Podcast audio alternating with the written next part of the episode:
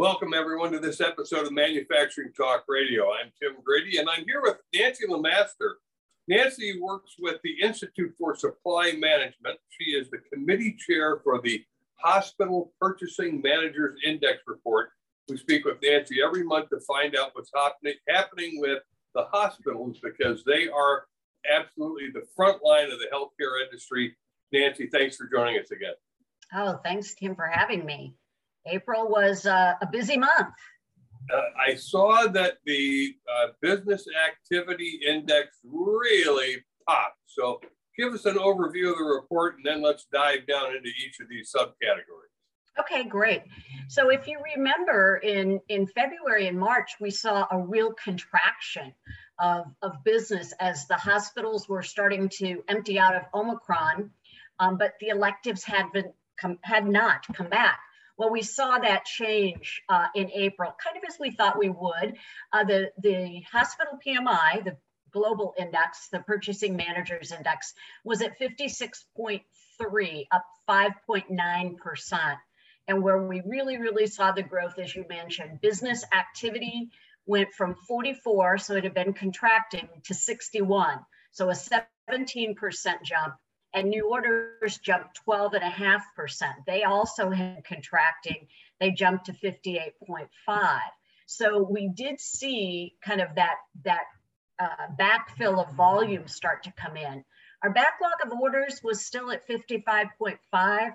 Um, I would expect to see that improve a little next month, but really, you know, given we had such strong business activity and, and such strong new orders, um, and the and the comments from the panelists really did um, indicate that you know unlike a year ago in in 2021 where you know the omicron variant kind of overlapped the delta variant right? And we saw a tiny dip but the hospitals filled back up with more covid cases. Now we've emptied out of a lot of the cases. There's obviously still some. Um, but the current variant hasn't proved to be as um, serious. Um, we're not seeing the hospitalizations, we're seeing lots of cases, um, which is good because I know you saw that horrible employment number where we went back into the contracting down four and a half percent to 48.5. So, you know, some of the capacity is being constrained, even though there's demand for the elective procedures, the capacity is being constrained by staffing. Yes, I did see that. And I noticed some of the respondent comments uh, mentioned it because they have the capacity, they have the patients, they just don't have the people. Right. And you know, when you think of hospital operations, obviously we always think of the nurses and physicians first, but they have to be supported by housekeepers and food service folks and supply chain techs and the inflation and the the cost of gasoline and things like that are eating into those wage increases that we saw. And so one of the um, comments that came back and i hadn't even thought about it was that although with the uh, covid under better control people were more willing to come back and work inside a hospital but if they lived very far away in many cases now they were starting to reconsider that because they were looking for work closer to home. You know your core workforce can't be remote. It's got to be there in person. So that's adding yet another kind of wrinkle in being able to recruit and retain the staff that's needed to be able to take care of the patients. So nancy we saw business activity go into contraction the prior month. Now in april it's taken this big pop yeah. Is this the equilibrium between COVID cases and elective procedures now beginning to weigh in favor of elective procedures? That's what we're seeing right now. I think everybody's kind of holding their breath as we see more variants come out, right? Trying to understand what that could mean. But, um, you know, as you and I've talked about, you know, the more people that get vaccinated and boosted, the better. There's more people that have built up immunity and now we have these antiviral drugs that physicians can prescribe for patients to take at home to try and keep those who do get sick from getting very sick and requiring hospitalization. So, you know, again, it's kind of a day at a time, but you kind of um, I was able to go to first time since COVID hit, um, in-person conference of supply chain, healthcare supply chain providers and healthcare supply chain manufacturers. And, and the conversation there in general was this idea that you know, maybe we're starting to get into a, a better balance of patients um, that, you know, people are, are thinking that this is going to last at least a little bit longer than previously where we've seen a little bit of improvement, but within a month or two, you know, we're filled up with COVID again. And the new orders jump is this patients now being comfortable coming back to the hospitals and doctors actually being able to schedule procedures? Exactly. It's the ability now to say, we are confident enough, we are going to have beds open if you know if they come in for elective procedures some of them still remember that word elective is misleading right because it simply means you're not going to die if we postpone it for 30 days so you know we're talking about people with cancerous tumors that need to be removed, in some cases, heart procedures that, while not immediately life threatening, you know, require a hospital stay post surgical. So now hospitals are feeling comfortable enough that they'll have that ICU bed just in case they need it. Um, and they're bringing back not just the simplest of electives like cataract surgery or things that are, are very outpatient oriented, but some of these more involved elective procedures. And so, you know, that's a, that's a good sign. I wonder if you would pick uh, a couple of the comments that your respondents made. I found a few of those to be particularly interesting. One from a respondent that said, we don't have any COVID cases at all. I mean, count them on one hand. Right. You know, we've we've talked about the fact that this is a disease that's very regional and we've kind of seen waves go across the country. So you do get a lot of um, variability in terms of how fast it came and how fast it went. You know, there was also a um, comment from out west in the Intermountain region saying they was still were seeing quite a bit of COVID out there. Um, it was from uh, Utah. And so that's a state that's had kind of low vaccination rates, and they've definitely had a hard time pulling out uh, of this. So you're going to see a lot of variability. Um, and, you know, and this changeover from kind of COVID to elective is having an impact on the supply chain, as you would expect, right? Because the types of, of supplies that are in demand for um, electives are different than for COVID and we kind of saw that. I'm sure you kind of noticed um, some of the changes in the supply chain metrics this month, and the shortages that were being felt were, were different than we felt previously. So we saw a lot of comments about, yet again, shortages of IV fluids, um, of laboratory um, reagents, of, of some of the plastics. But one of the real serious ones that's just come out is, you know, we've had the shutdowns, you know, from talking with, uh, with Tim about the manufacturing shutdowns in Shanghai.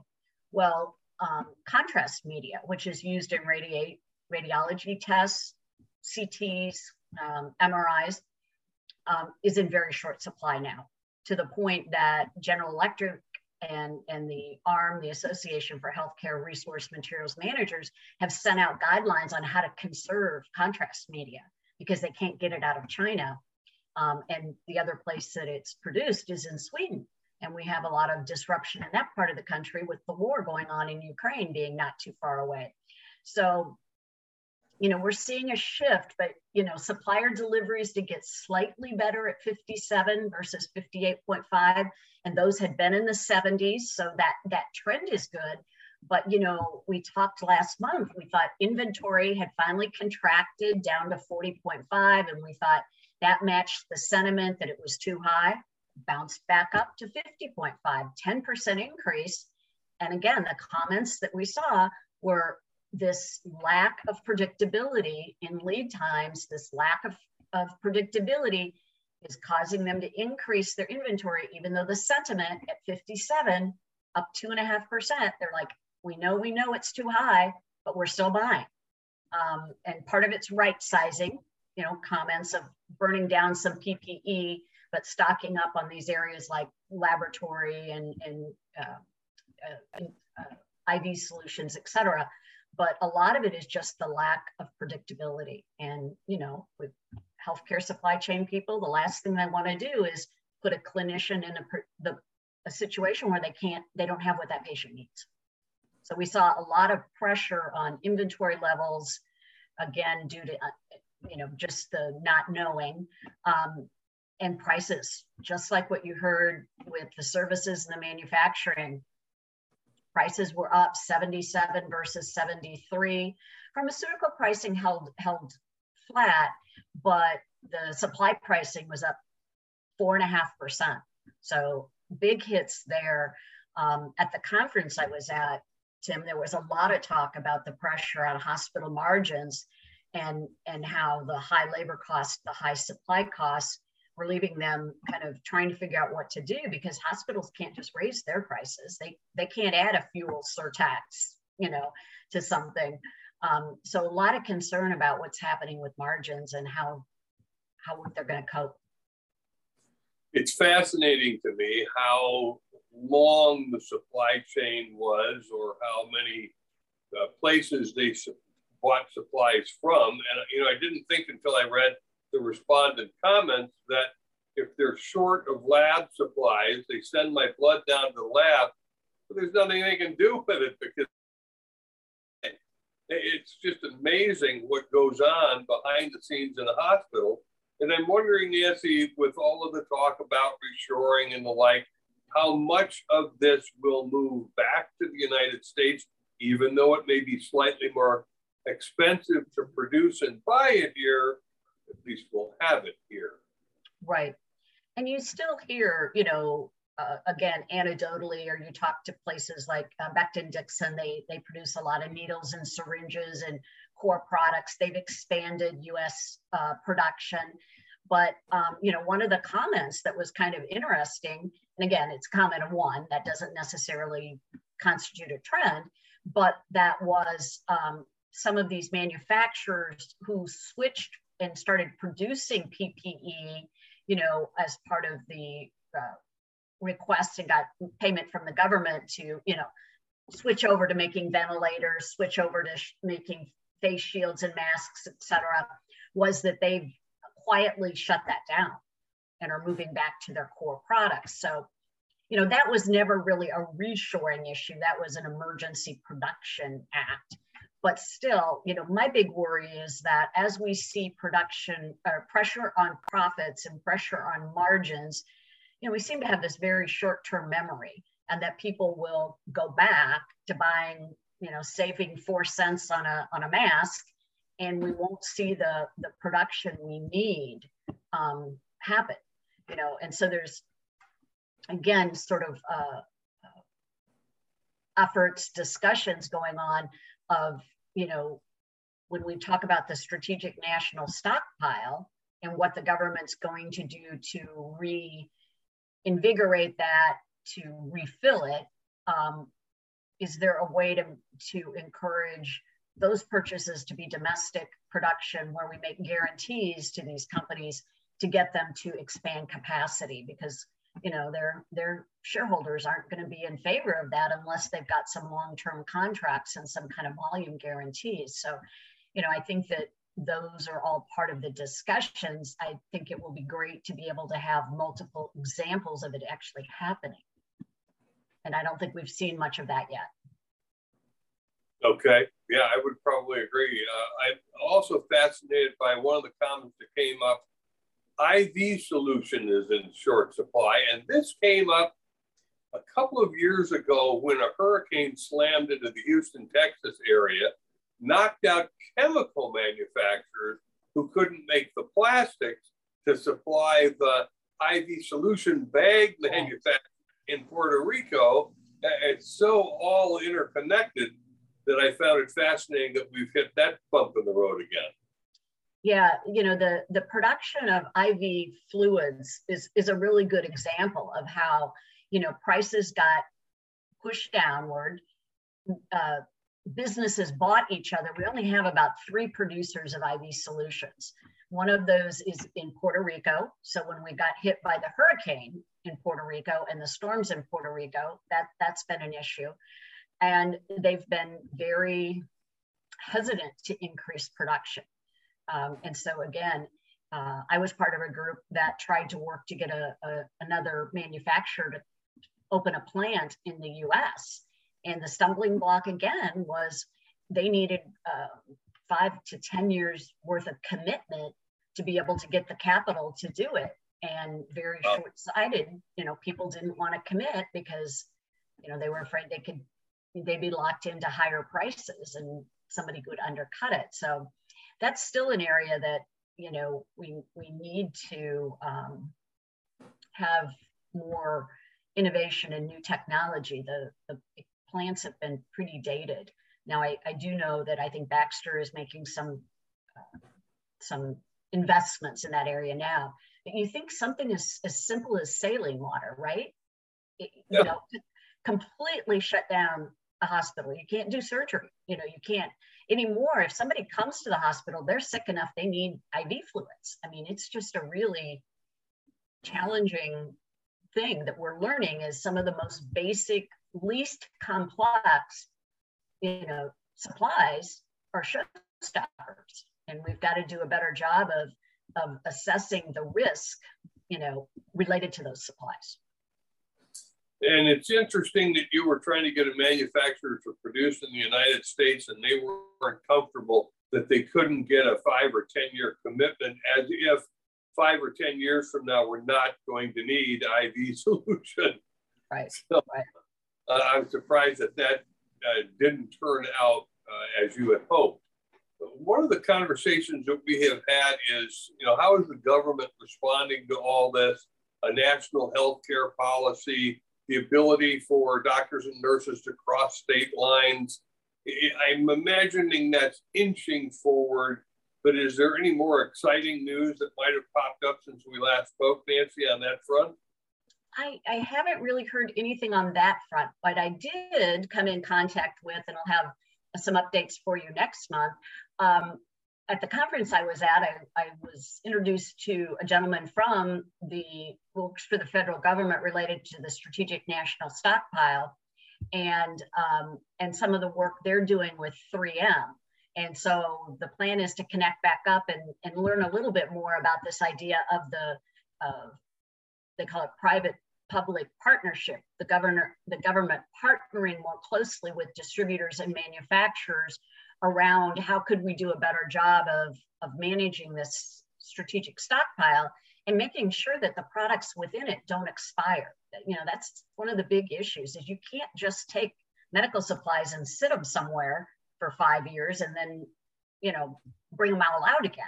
We need to figure out a way that they don't get wasted, that somehow they get circulated through the supply chain, you know, uh, like you're almost constantly replenishing that stockpile. You're drawing out of it, you know, moving it through hospitals so those supplies get used before they expire, but you've got a mechanism to fill it back up again. So I think um, I'm going to learn more about where they are and how advanced those discussions are so I can share it with you. That would be fascinating to know that and you know how we're doing on the portability of patient records although even with my own doctor i'm beginning to see some movement in that area mm-hmm. where they have me sign a form that allows my patient records to be more easy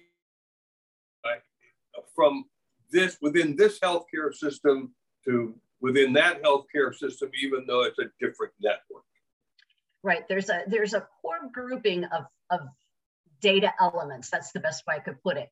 Um, and it is um, required now that hospitals that information systems, uh, your electronic health record, had to be certified by 2021, I think it was, the end of 2021, that they had the capability for the this grouping of of data elements you know some of it demographic about you some of it things like um, your allergies certain medications etc that they could transmit that data electronically to any third party system. Okay.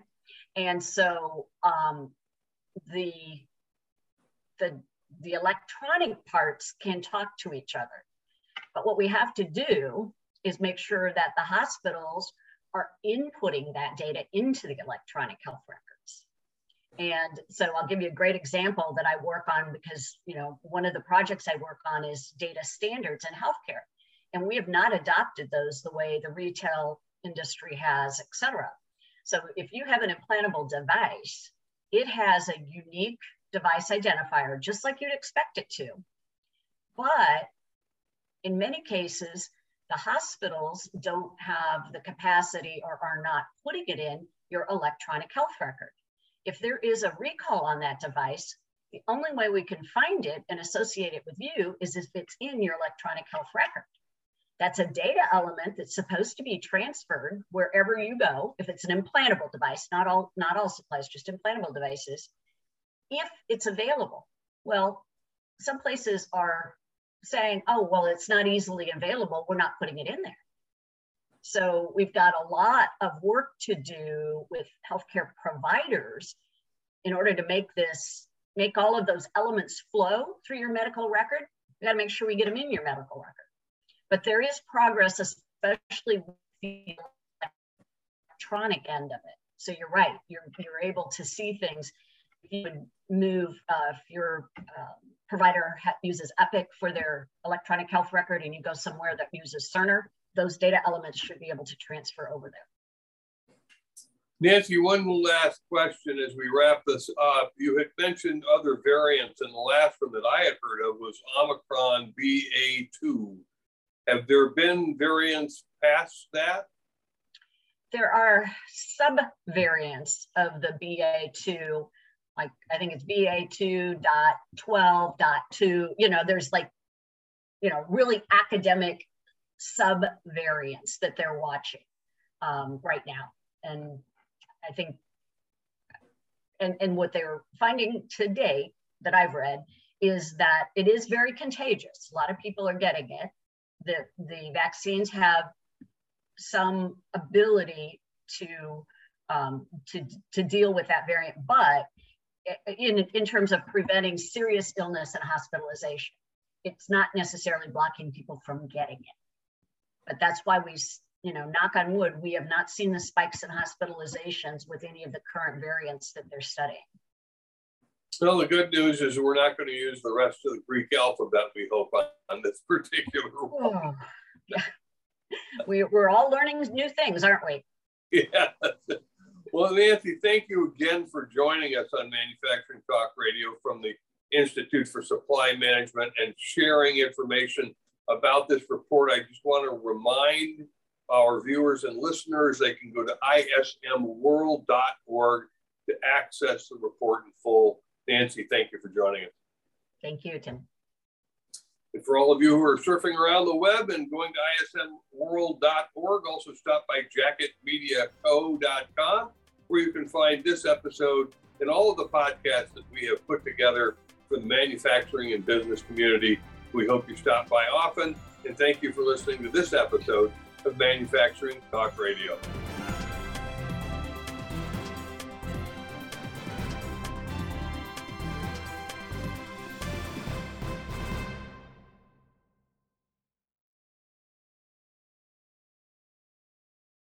This podcast is a part of the C Suite Radio Network.